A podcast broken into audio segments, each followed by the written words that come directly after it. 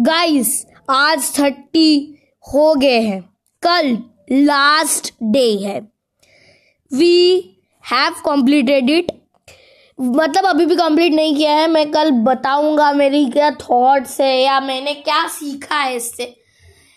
YouTube पे तो पूरा साल डालना है। वो फ़र्स्ट फेबरी से शुरू किया है। लास्ट फेबरी तक डालना है। सो so, कल मैं बातचीत करूँगा। तो यस